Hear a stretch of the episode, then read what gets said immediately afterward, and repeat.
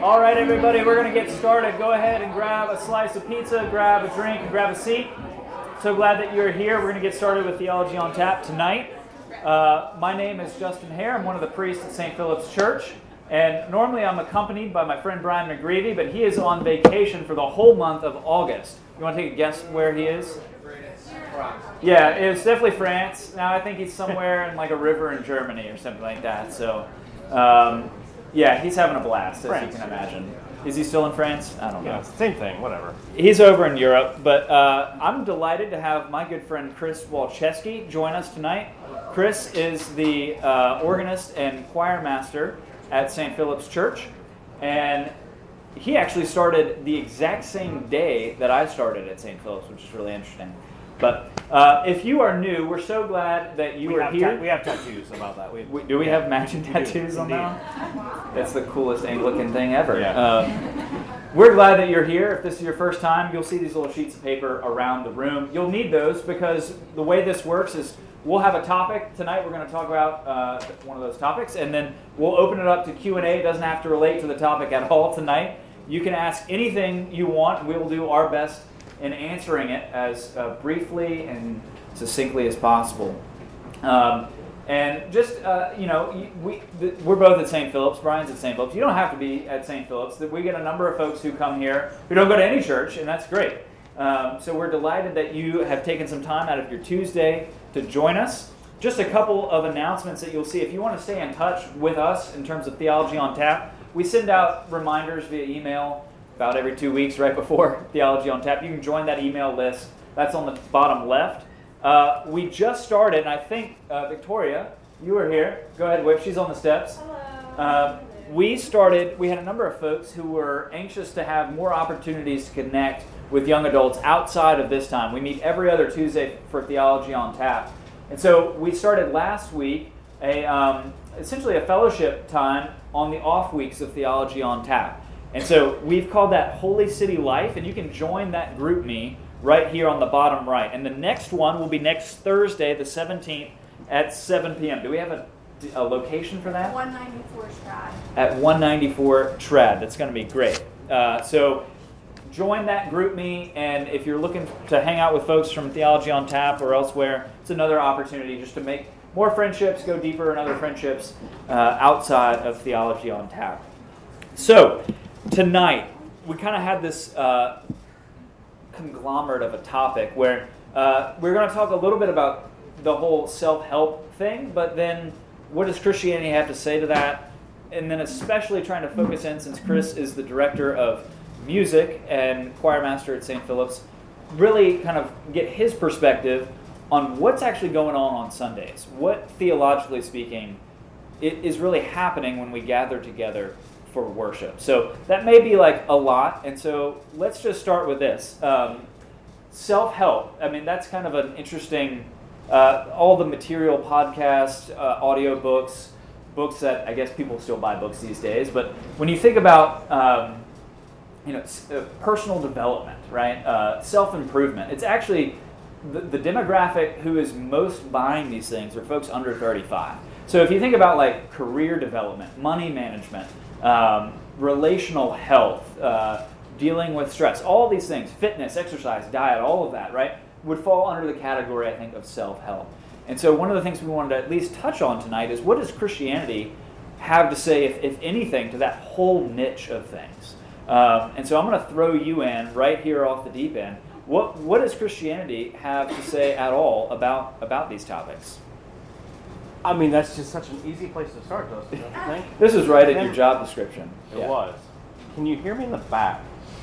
One, two, one, two, one, two, one, two. Chris is able There to we go. do our There we sound and speak at the But same see, the time. thing is, we're going for is that you can hear me, but you don't hear me in the fishbowl, because that's not great. How about that, Ross? You hear me? I can hear you. Cool, cool. So what? What? From the perspective of Christianity, Does and Christi- is self-help- Christianity pro self help? Is it anti self help? Somewhere in between? What, what would you say? Well, that's such, such a large question. So, Yeah. what what is the goal of the Christian that wants to help themselves? I guess is so. I would think, from my perspective, as a person with a Christian worldview, as opposed to just someone in the secular world is that the ultimate goal here is to conform myself, my life, to the image of Christ. I think maybe the counter to that is things of tangible uh, measurement, like wealth, success, um, the things that the American dream happens to be. I'm successful in life and I can provide for my family and all those things. But I mean, I think to just take that and to pack it down to a smaller level is that I'm a Christian, and so I view these things from a temporal lens. And so I'm living in this world knowing that this is a time and that Christ has prepared us for something much larger and much much bigger than that. And so we're preparing ourselves to that ultimate reality. And so I think in this time our it's best spent conforming ourselves to him. And so sometimes that means forsaking the things of the world. And so just kind of answering your question is that I think if we answer, we might get two opposites. So money is great, success is great. But all of those things are not what we find in the Bible, right? Not when you look at Jesus, exactly. No, no, no. Anyway, I think that's a pretty good answer, right? I mean, you're looking at the idea of, um, you know, how do you define self-help as something you're going to have to, to answer? It, uh, do you want to better yourself? Where you you have to answer the question, what am I for? What's the purpose? This is why we talk about meaning, purpose so much at Theology on Tap. Is what's the goal of your life? What's the goal of your existence? And working towards that, trying to develop yourself into that, is in fact a good thing, right? But so often, and even within the church, you can hear what's called the prosperity gospel, yeah, maybe, which is the idea that if you're truly living the Christian life, then God's going to bless you with, with health and uh, wealth and status and all these things.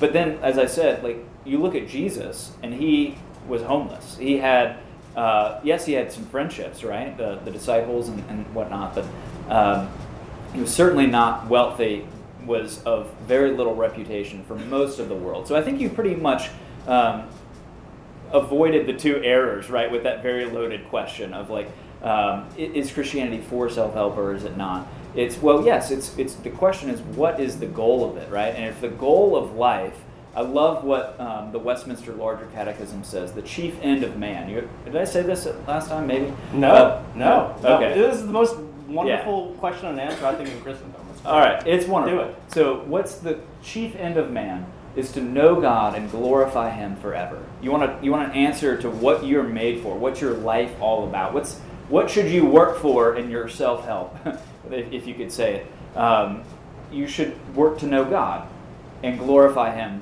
to make much of Him in your life. That's the purpose, right? And so there's a sense um, that Christianity is probably the most pro uh, your development and progress of any sort of ideology or worldview out there. But the question always hinges on what are you working towards? Are you working to make much of yourself or make much of God? Because it's actually in this relationship with God that you find the joy, you find the peace, you find your purpose and meaning in life. Um, we, we could talk a little theology since this is theology on tap. Um, one of the problems, right, of uh, you know self-help is the premise that we can do something about our current state, right? Christianity has something radically uh, in opposition to that notion that, that you can fix yourself. Uh, what would what would maybe the Christian faith push back on in this notion that you can fix yourself in your life? Well, I mean, if, if our topic is self help, I mean, we're we've already cut at the theme of tonight. Is that I think if, if we take ourselves in our context as 21st century Americans, we have, you know, this understanding of we can make this. There's the, the anyone heard of the, the American dream? You know, I can live a more productive, a more prosperous life than the generation before me and the generation before them and I can improve myself, and my quality of life will be better. I'll be happier. I'll find, I guess, if, if, if you boil that down, it's I find my happiness in resources, in things, stuff. Um, but Christianity is, is kind of completely different to that because I, I think I just gently alluded to at the beginning is that all of these things are fleeting, but and we as Christians live in this world, but we're working towards something else. What was your question again? Because I'm going to go with this. okay. Well, I was saying, how would Christianity push back on the notion of self-help? That, that this idea that you can fix yourself. Absolutely. So, I mean, I think that's the American understanding. I, I, I myself am a product of it. Yeah. Is that I'm able to pick myself up by my bootstraps. I can do this. I'm empowered. I'm going to work hard. I'm going to achieve these goals. But none of that really takes into consideration the human condition and the fact that we are who we are. We're, we're souls who are descendants of Adam and Eve. We're, we're people who are descendants of the fall, and so we're just completely imperfect. So I think maybe if you want to just answer the question on the surface level, can I can I improve myself? Can I pick up a Napoleon Hill? Uh, that's a, that's a dated sort of reference there. Book from the bookstore and make myself better in an area? Sure, absolutely. Um, but to what end? Right? Yeah. Can can I actually make myself good? That's that's probably another question and philosophical. But um, but how do you define make yourself better? Are we talking about just sort of this temporal life we live in now, or are we talking about the alternative to living a life where we conform ourselves to Christ to achieve something much, much, much greater, where the ultimate end of that is we are conformed to Him and we live in eternity with Him forever into the ages of ages. But I guess maybe on the surface we could make ourselves better. Yeah, in certain ways. I, I, can wouldn't- stop all the bad habits I have, maybe replace them with good things, but I, you know, I know myself, I know my patterns. I would think that probably wouldn't be a, a complete 100% job. I would replace some of those bad things with another bad thing. Yeah. I just, I think I would. That's how I. I mean, in Yeah. my own experience, like trying to actually. Uh, I mean, growing. up, I grew up in the church. Pretty much took away that the Christian life is just basically trying to be a good person, right? Um, and I worked. I thought. I honestly thought I was a pretty good person, and so I worked hard at that. And uh, what I began to see was actually that there's a whole other crevice of side of my heart that had all sorts of sin to it, like pride. I thought my, I was basically better than other people, right? And so um, this is one of those aspects of the, the. I think the question is that you can get at certain behaviors, right? We can attack uh, and try to improve our our tongue. We can speak with kindness. We can do these sorts of things. Um, we can, you know, maybe root out uh, a, a certain other. If it's not speech, then maybe an action that we don't necessarily like. But the Christian faith says that at root, all of us have a heart that is ever since, the, as you alluded to, Adam and Eve, ever since the fall, we've been born with this natural inclination to make ourselves into God and to do uh, prone towards what we think is good, which is not always what God says is good. So, is the can we actually do some good things? Can non-Christians do good things? I think we would absolutely want to say those who aren't Christians can do. Um, of, of they're probably kinder and gentler in, in many ways than than a lot of the Christians, including myself, sometimes. Um, but when it comes to if life is all about having this relationship with God, every single person is in dire straits.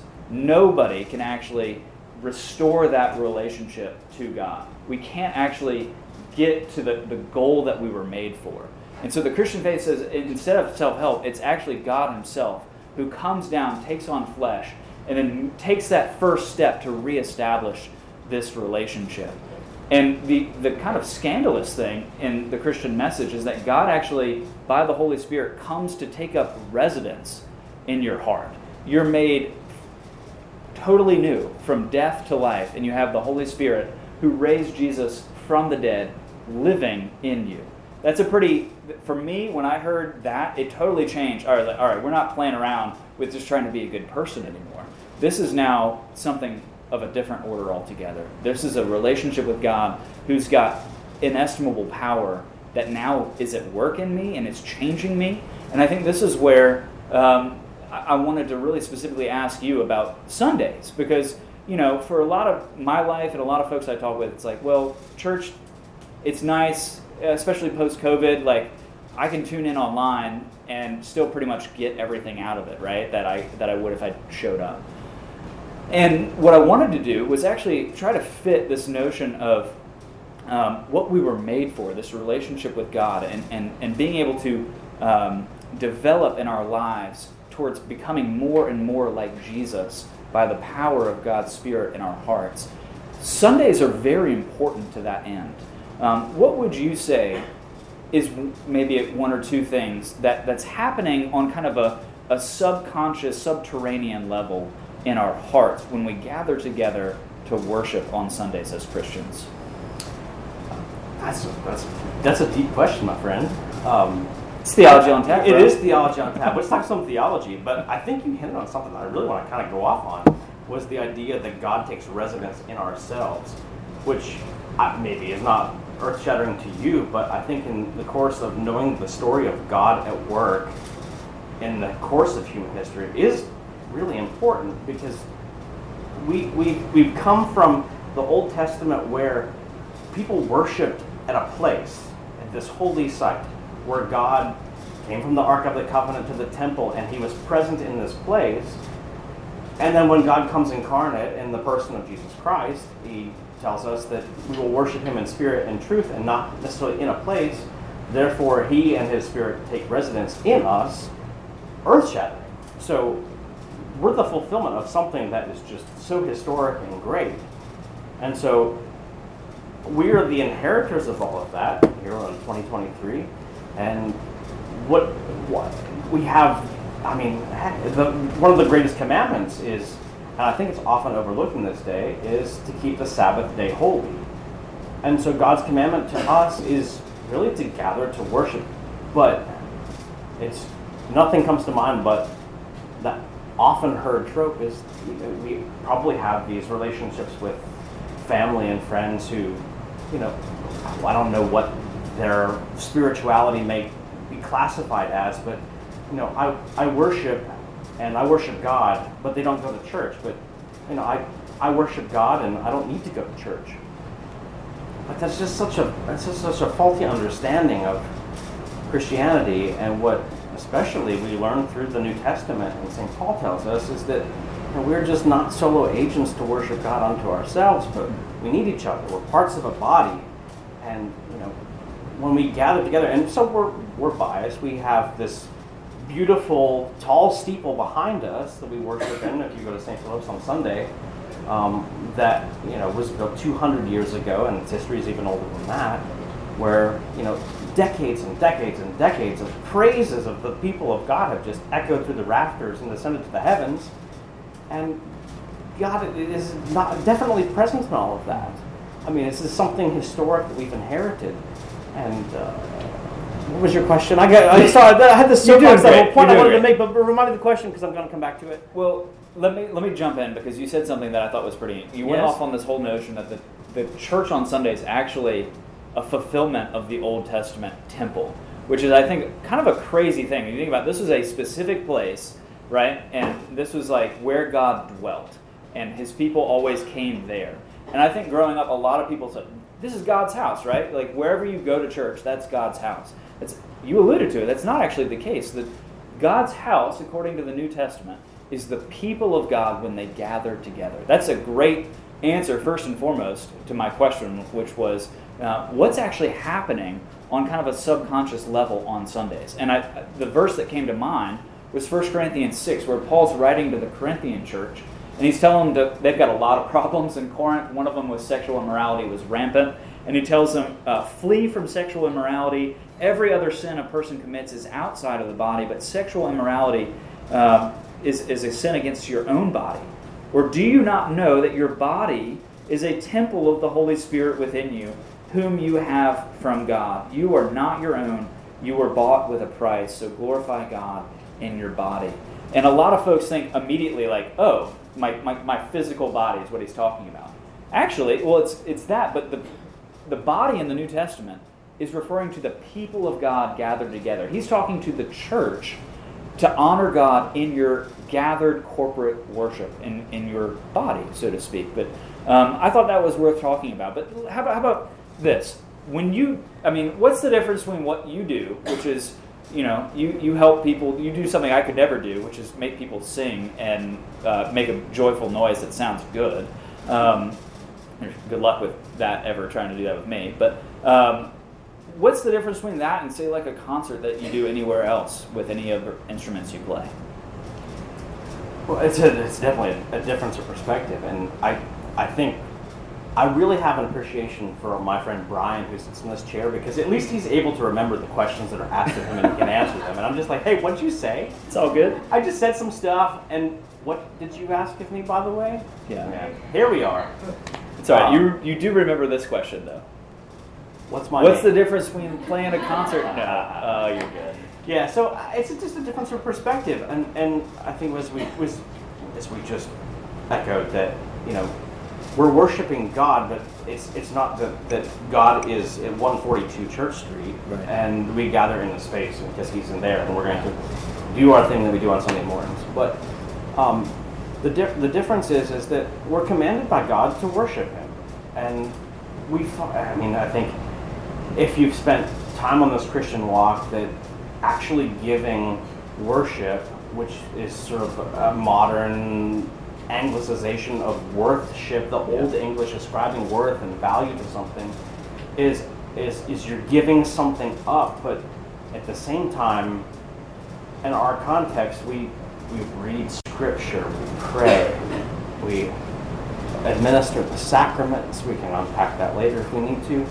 Um, but we do all these things, and we come out. Maybe I'm alone in this, but I don't think so more filled than when you walked in, but yet you gave something up.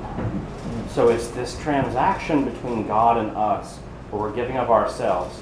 And it also, I mean, I didn't say earlier, is that it's prayers, it's preaching, it's sacraments, but I mean, the offering plate gets passed as well. So we're giving of our resources, our time, our talents, our treasures. Um, so I think that's much different in the context of that setting than just having a concert when that could be you know a classical music concert or a, a contemporary Christian band concert. I mean, worship is, is, great, and sometimes those concerts are sacred music, sometimes they're not. Um, but whenever the the corpus of the body of Christ is gathered together, something special is happening there because God inhabits the praises of His people, and I think you can pull that to fruition. Um, through the sacraments, especially when we celebrate Holy Communion. That's just another level of the church there gathered present in I mean, we have the word preached and we have Christ present in body and blood. So just it's just different levels and all of them are good. I think concerts are good. Yeah. But each one of them has a place. And there's a different perspective for each of those. And I think, you know, we really haven't offered many concerts at St. Brooks, unfortunately.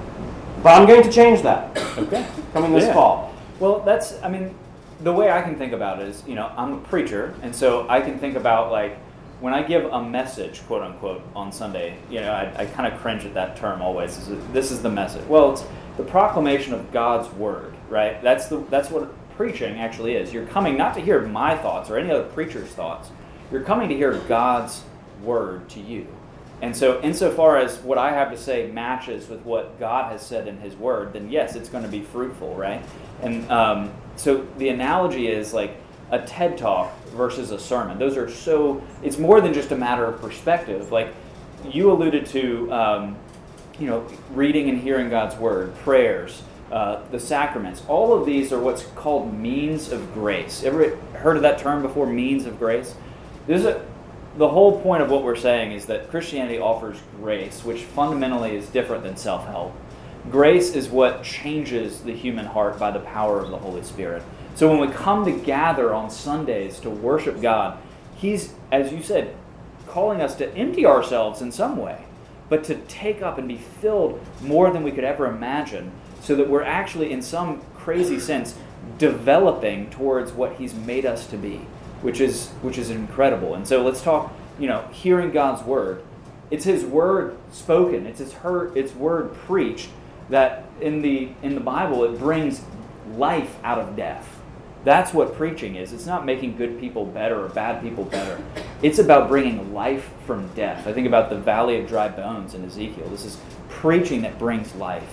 The sacraments are a physical reminder, it's a physical um, uh, incarnate, you know, being able to hold on the promises of God, that, that word of life, this is something that we can smell and touch, even taste in Holy Communion. Uh, and so I think when you view what's going on at church, is we're coming to be nourished to live this life that we were meant to live. And sometimes it's going to mean it's going to mean emptying ourselves, but it's definitely going to mean progressing on towards uh, what God's made us to be and to be about. So hopefully that has maybe changed the way or, or helped flesh out what you think is going on during church. Hopefully it's encouraged you uh, that if you're a Christian, you're part of the living temple of God by His Holy Spirit. And when you gather with other Christians, there's a supernatural thing that's going on in this gathering of God's people. So um, it's probably a good place to stop and, and open it up to questions. Who's doing the questions tonight? Hey, there he is. Lucas, thanks.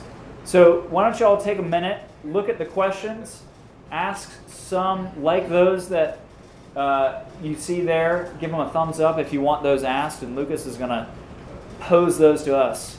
I, th- I, I think yeah, we kind of accidentally stumbled upon this, but I, I, it's it's actually the prayer that I'd like to pray in front of you know some of the leadership of the worship ministries at St. Philip's where we, we, we have our, our service is that you know Lord will you please empty us of ourselves um, of our sinfulness, of our wretchedness, of the the results of the fall. We didn't even get to talk about Augustine. We didn't even do. I brought Augustine. Augustine Pelagius was going to be a lot of fun. We're going to get nerdy for a second, but that didn't happen. Maybe somebody can ask a question about Maybe. Augustine or Pelagius. Maybe. I'll answer All it. Okay. But my, my prayer is that we are emptied of these things so that we can be filled with the things that we're about to receive. And it's so multifaceted. Just, I mean, I grew up in a tradition that was not unlike what we do on a, on a, on a weekly basis. Um, but there was a point in my life where, where I realized what was happening. It was definitely, it was not a self help moment, it was God moving in me through His Spirit. Because He never promised that we would have to do these things by ourselves. He would inhabit us to, to, to lead us along the way because we're helpless. And uh, now to look back, being filled with God's goodness and grace, and to look what happens when we gather for worship and we empty ourselves to be full of those good things, it's life giving. And I don't know, not to sound trite, but I think it's fun. Yeah. It's fun. Yeah. I mean, if, What's this is if this is what we were made for to become live for this. more like God, what could be more exhilarating than actually going to the training ground? I love. We didn't talk about that, but like church is the training ground where we become more like God Himself. And uh, I think if people approached it that way, we, you know, you don't go to the gym one or two times a year and think you're going to become all of a sudden the Hulk, right? Like you go to church. Maybe you don't. I, I definitely. Maybe you do. I don't know. But, Clearly. Uh, yeah. if you approach, all right, this is a lifelong training, and church is the main way when we gather together with God's people that we're we're exercising the muscles of, of spiritual development. So, how are we how are we doing on questions, Lucas? We got quite a few. Okay. Testing. All right. Number one. How do we know the difference between a godly view of productivity and a worldly view of productivity? Yeah, godly view of productivity and a worldly view. So the the main thing is going to be what. So if you could step back and summarize everything tonight, is Christianity says a couple of things. It gives what is the ultimate goal worth striving for, right? And so, what is your productivity for? What's it What's it trying to strive to gain, right? And I think that's the first thing that godly productivity is going to be striving after God and His way. So you have to know what His Word says about um, you know, His will for your life. He's revealed that uh, specifically the Ten Commandments, but also uh, throughout the entire Bible, you see God's revealed will for your life. And uh, godly productivity is first and foremost setting out towards that end. It's that goal. Um, and in general, I, I think you alluded to this, but it's making much of God. And usually it's not looking for admiration, um, aspiration for yourself. If that's a byproduct, usually that's a good thing. But pride can subtly sneak in everywhere. And so, looking first and foremost, um, what's my what's my end goal What's my motivation for striving, for, for trying to produce this thing? Is it in accordance with God's word? Um, and is it to the right motive? Like, am I trying to make myself look good? Or am I really trying to do this to, to love God and serve other people? Would you add anything? I don't think I have anything different, uh, different perspective to add here, but it just it's the question I would ask myself is, okay, well, what are the ends here? I mean, the Christian's perspective should be, you know, we're looking for the fulfillment of life with Christ, and so to gain the things of earth, but to lose the things of heaven, to go a gospel analogy, is sort of what Jesus puts forward to us as to be wealthy, and I mean, you can measure that in any way, with success or, or, or productivity, I guess. Um, but I mean, just I think that the Christian's ultimate perspective needs to be that of a Christian worldview. We are running a race that is a marathon towards the end goal. And I think if you take whatever specifics you have and just sort of put them on the map with knowing that I'm running a long race towards eternity with my Lord. And I mean, I think that helps you shape whatever specific circumstances being asked in a much more wholesome, legitimate Christian manner. Can you touch on the relationship of diet slash exercise with self help, but also considering our body as a temple? Yes. Oh, that's great. Actually, so I'm really excited. The next couple weeks, we're going to specifically um, look at the topic of like health and the body and stuff like that. We've got some special guests coming. So uh, just to touch on this, though, um, what would I say about? Can you repeat that part again? The see, I don't. You're not See the, you this time. You're It's not the only time. one the Uh, uh. questions. Touch on the relationship of diet slash exercise with self help. That's right. So uh, again, and, and honoring God with your body. And so I, I wouldn't want to say that that Corinthians verse that I that I read earlier has nothing to say about the human body. I think it certainly does. Like we're individually members of the corporate body of Christ, the church. Uh, but we all have physical bodies that, you know, unlike the Greek world, which saw the body as bad and the spirit as good, the Christian faith says actually um, both body and soul were are, are, are good. The immaterial and the material are good. And so uh, honoring God with your body is a, a really important thing. How you actually eat, how you um, what you consume, what you put into your body. Like uh, one of the most convicting things I've ever thought about. I was doing full time college ministry, and every time I would meet with somebody, it'd be over coffee, and I had probably like six cups of coffee a day, and I was like, I think I'm putting coffee in like a machine, you know, or like gas into a car, and that is killing me. Uh, I shouldn't do that. And you can think about all sorts of things, alcohol or um, you know unhealthy food. Like we actually are called to well, well, everything that you and I have is a gift from God, including our bodies, and so we're meant to actually steward them. We're we're managing them on God's behalf, right? And so I think that's really important when we think about our physical body. Like again, it's that, I feel like this is going to be a common uh, theme on a lot of the questions. Is what's the end goal? Is it so that I can be attractive, so I can gain the attention of other people, or is it to actually honor God? That's going to be the key difference in self-help versus trying to be obedient and following Jesus. If that makes sense. Yeah, I mean, I think just to also add to that, wonderful that that we just discussed earlier that we've got to this revolutionary idea that God isn't in a place; He's not worshipped there. He's actually present in us, and He dwells in us through the Holy Spirit. And so, I think that just inherently means that there is value to our mortal bodies. If, if God is present in us, then these are worth something. And I'm the last one that should be talking about these sorts of things, but, um, or maybe the first one, depending on how you want to go with that. Right. I don't know. Thank you. Uh, but I mean, it's just the, the importance of, of, of, of keeping yourself in, in a healthy state is, is, is, is, I think, respectful towards the goodness, and this is even you know the reality before the fall that, that God made us, because the creation narrative is that you know He did form us in flesh and bone, and He declared it good. And so, if we're not in a state, diet, exercise that we're you know not in a healthy state, I think that you know depending on how far you want to go, could be disrespectful to that in which the Holy Spirit dwells, and not to make an idol of that, because I think you can go. I think that can that can be a, a place where you can go too far, but I think it's cognizant to view things in that frame of perspective.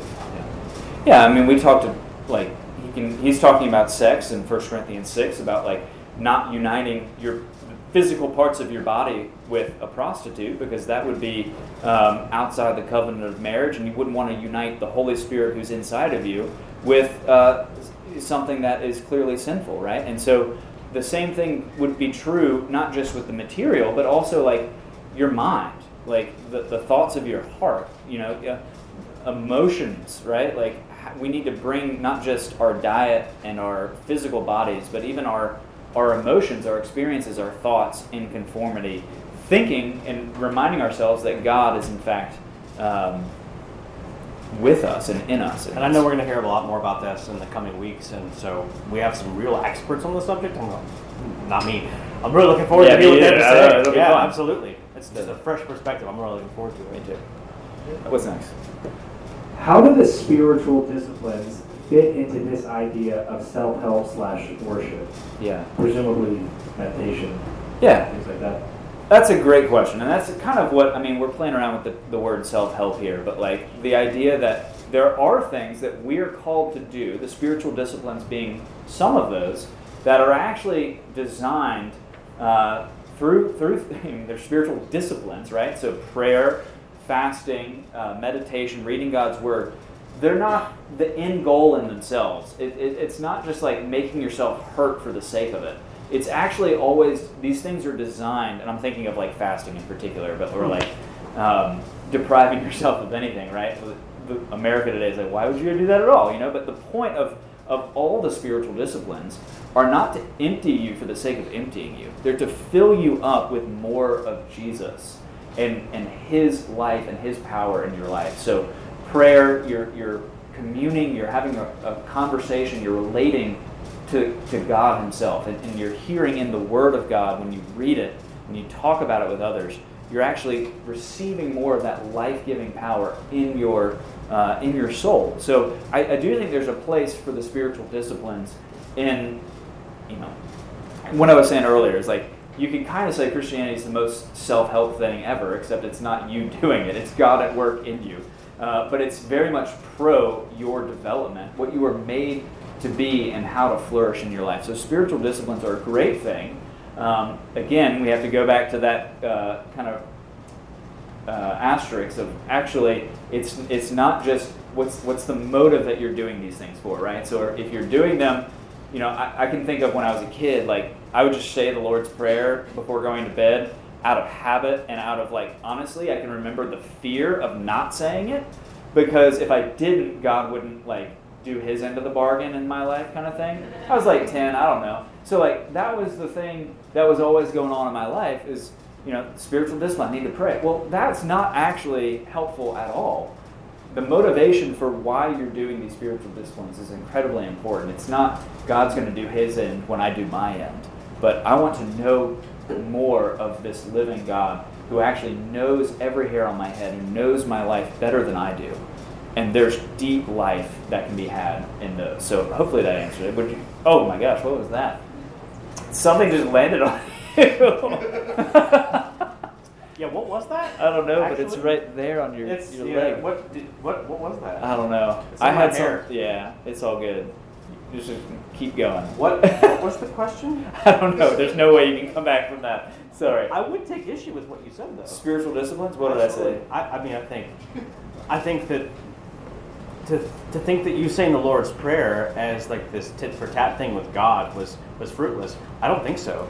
Maybe not. I think your perspective is absolutely right. I'm just I'm just. I'm nitpicking here, but I think you know God is not powerless in these right. circumstances where you're just doing this out of obligation because I don't know what happened to you after that.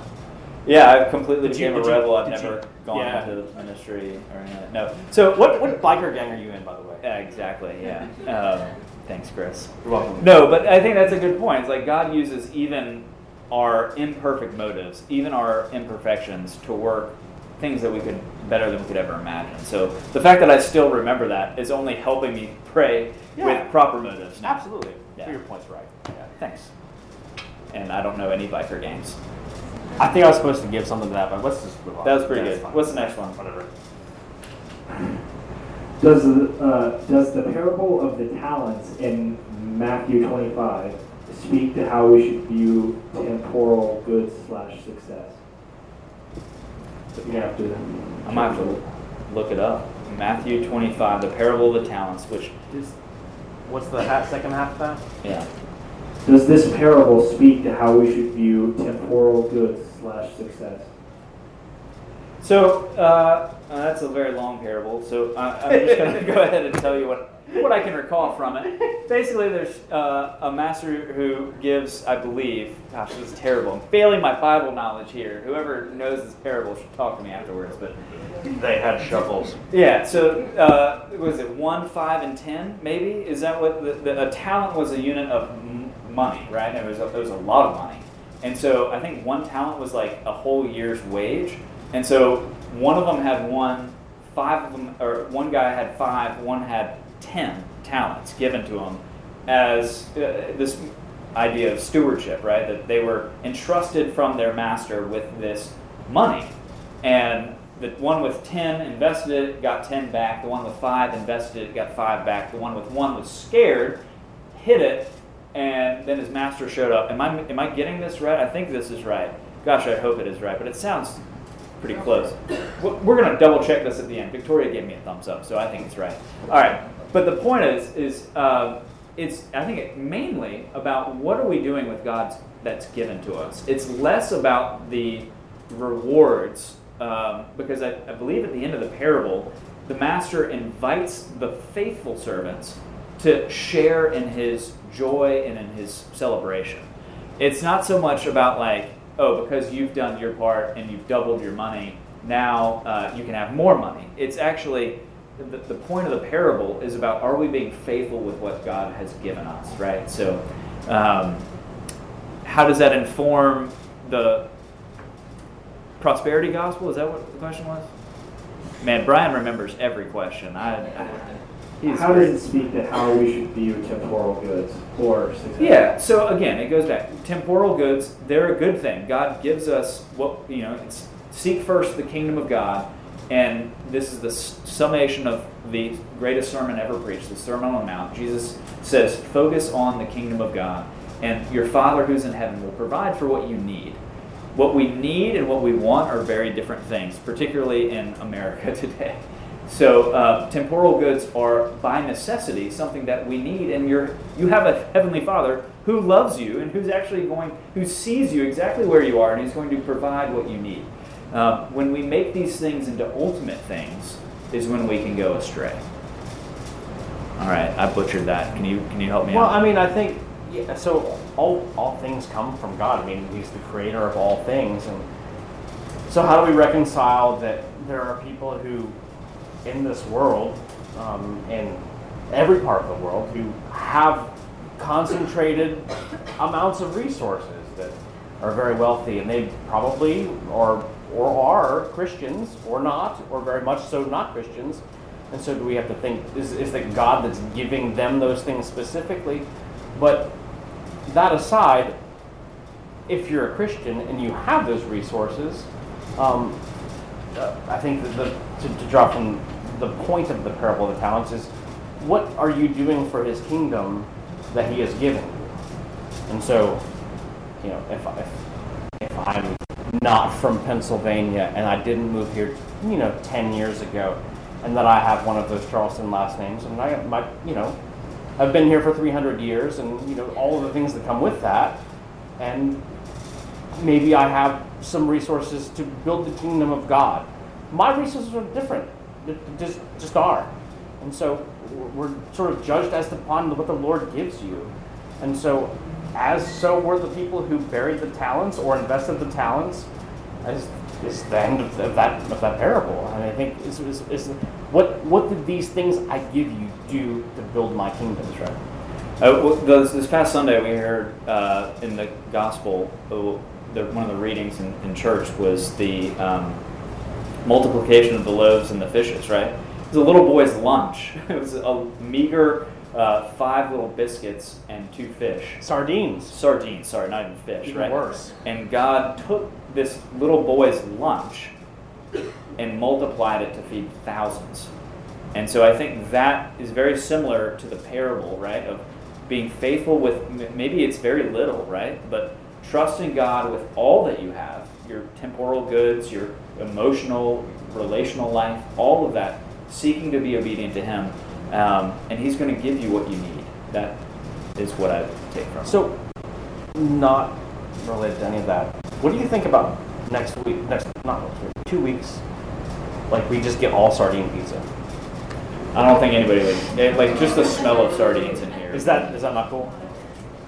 I think I'm getting a lot of no's. So yeah, we're not doing that. All right, well, I'll give up on that. We're, I thought this might be like the little- sardines can be served on the roof if anybody Illustration, wants to maybe, go up there. maybe. I don't even know if they have I'll sardines. give up on that. I'll give up on Giovanni's. Shout out to Giovanni. Thank you. He's the man. Can you explain the theological differences between Catholicism and our church? Well, I don't know what our church is, but I can say the Anglican church maybe. Um, the theological differences. Well, the biggest one. I mean, this is sum up the Protestant Reformation in like two minutes uh, while keeping everybody awake. So um, basically, it comes down to the issue of authority.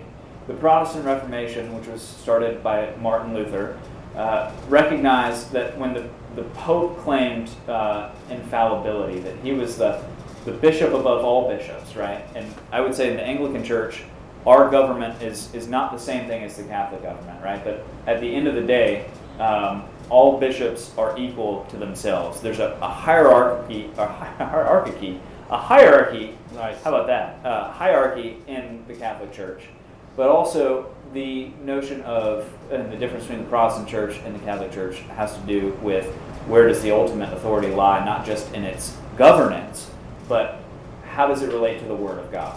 Where does the Bible fit in with authority? The, the mantra of the Reformation was the Bible was the highest authority. It didn't mean we, we forget all of what church history has said going, going before, but that's not on the same level, right? Our reason, our church history is not on the same level. It's the, the lens through which we should understand the scriptures, but the highest authority, there's no higher authority than God Himself. And if He has spoken in His Word, that's the highest authority. So I think, in, in a nutshell, that's probably the biggest theological difference, I would say. There's sacrament differences as well, but you get it. That's a long topic. What is the question The whole- again? What is the difference? That's or the what is- fifth time we've had to ask. The theological difference between Catholicism and I've got three brain cells, man. Too. Just give me a It's all break. Um, the theological difference, like this. So, I mean, I would just to, to, to basically make the same point as you. As, as I would say, the, the difference our view would be is that Anglicanism, one, is Catholic. So, we would acknowledge that the questioner is, is asking the Catholic Church, but we would say that we're part of It's- that. Yeah, universal. That's a specific yeah. part of the Catholic Church, which we would also claim to be part of, but they're, they're still separate. Um, Catholic maybe means large universal. C, little c thing. We can get into that later, but um, but I would say that our perspective is is it's more we're a Reformation church. We're part of the, the English Reformation, Thomas Cranmer, et cetera, et cetera. Henry VIII, yeah, I've heard it. Um, but we're a reclamation of apostolic order, and I would think that our argument would be is that the way we have reformed our church has been probably more in line with that of the apostles. And our, That's not only that, that, that our, we're, we're led by bishops, our ecclesiology, we, we have authority, but we also rest a, a, a tremendous amount on the authority of the Word of God in tension with the authority of those God has given us as leaders. That's right. Um, Yeah. and there's some difference with sacraments. We can talk about that, but that's that's probably a longer longer conversation. I love by and large. I mean, we open our doors at St. Philip's all the time. We'll have people come in and they'll see me in a collar and they're like, "What's this Catholic church called?" And I'm like, "Actually, it's uh, it's not Catholic. I'm married. Thank you." And they're like, "Whoa, what?" Uh, Every single tour group. Yeah, it's, Everyone. it's unbelievable. But so that all that's to say is that like actually there's a lot of similarities in the, style and what it looks like. The Anglican Church kept a lot of the um, traditions of the Church Universal, the, the Catholic Church is what uh, we were saying. So it it didn't throw everything away and start from scratch, which some other Protestant traditions did. They just said, all right, we're going to only use the Bible. The Anglican Church uh, tried to keep at least a lot of the what worship was like, but differed in a lot of, as you said so well, going back to the apostolic doctrine and teaching. So, yeah, But to give a shout out to our closest cousins because we do love them. that's right. All Christians. Yep. To keep the Sabbath holy, should we not go out to eat after church since we're making people work on the Sabbath? That's all you, man. Oh man, you don't want to take that one? Um, yeah, I'll, I'll, I'll, I'll, follow up. So the Pharisees asked Or very not. similar questions to this uh, to Jesus, and Jesus would. what Jesus' answer was was, um, you know, he he and his disciples they'd be walking in a field, and they'd pluck grain, or they'd heal somebody on the Sabbath, and they would do good on the Sabbath. Uh, and the Pharisees who got really really angry uh, at Jesus because he was breaking all of their man-made rules the the command to not to keep the Sabbath holy, right, is is in fact really important. Um, and going out, I, I think this question gets at. he just realized he left. Um, I hope he comes back. John's here. John's here. Yeah. All right, he's got it. There we go. Um, he's had enough, obviously. So, uh, no, no, great. I just lost my train of thought. Um, so, Should we go to toast after church? no. Basically, was the Oh yeah, yeah. So no, the, the thing that's really good about this question is that it gets of, um, it gets at the idea of like, there's more to the commands of God, especially the Ten Commandments, than just your own individual um, experience. So when I was in uh, seminary, one of the things that was really important is how do I teach my children what it means to cease from work, or better yet, what does it mean to give my wife a day off from work?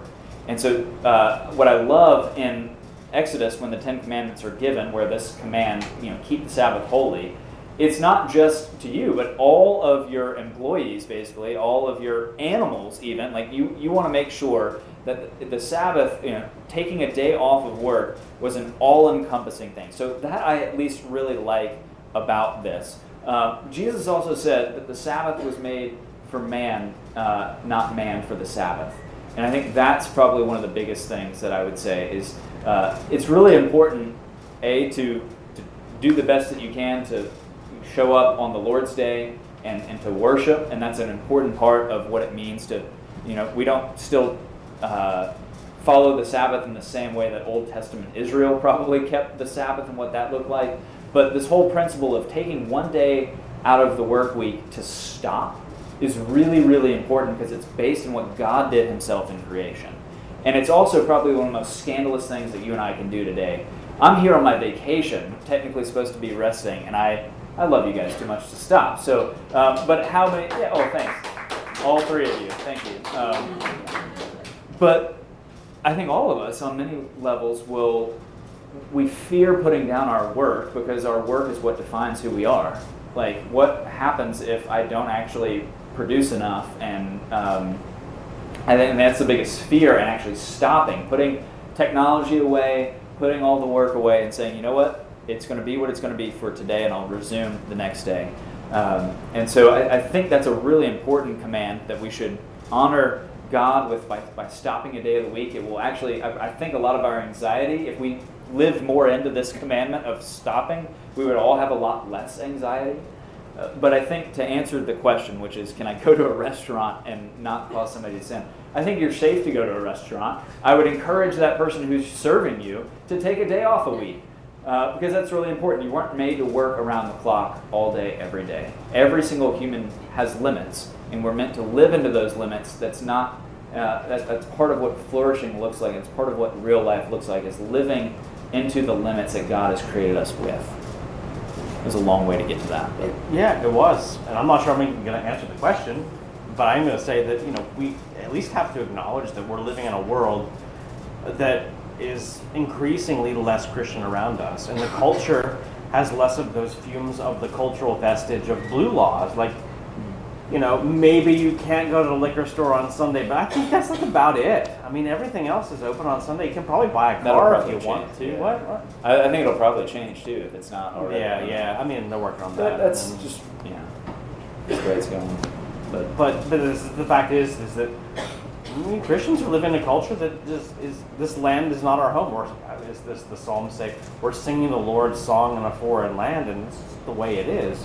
But if we're going to live in that world, then we must carry that with us to reflect that truth of who we are and what we believe to that world, so that maybe we can give some of that God's goodness to them and witness to them that you know we believe in something better than this, and we attest to what God has done for us and through everything we do.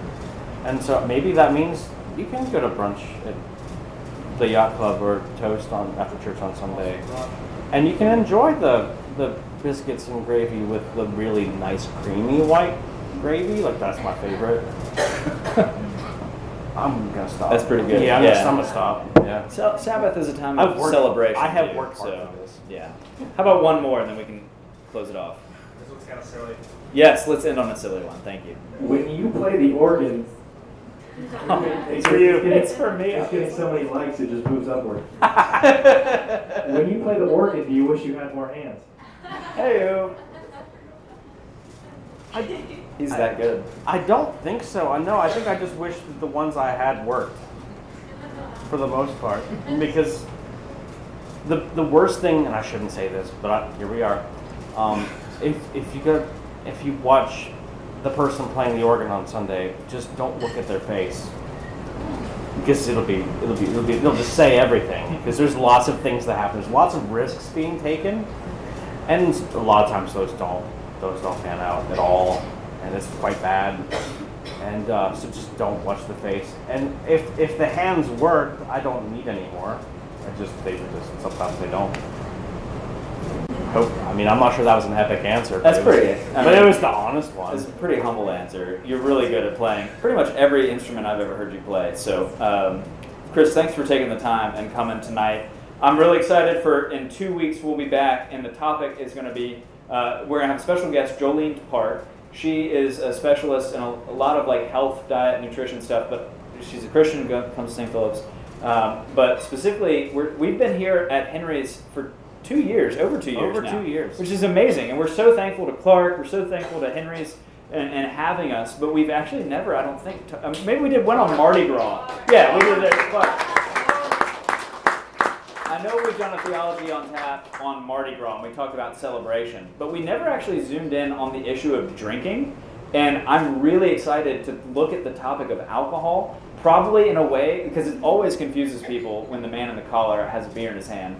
But I, I do think that it will be a really helpful conversation, and hopefully it will surprise maybe uh, a lot of you. So do come out in two weeks. We'll be back. Chris, again, thank you so much for taking time uh, to be here. Uh, You're always here, but to step up to the podium and, and there's no podium, there's a table. But thank you for being here.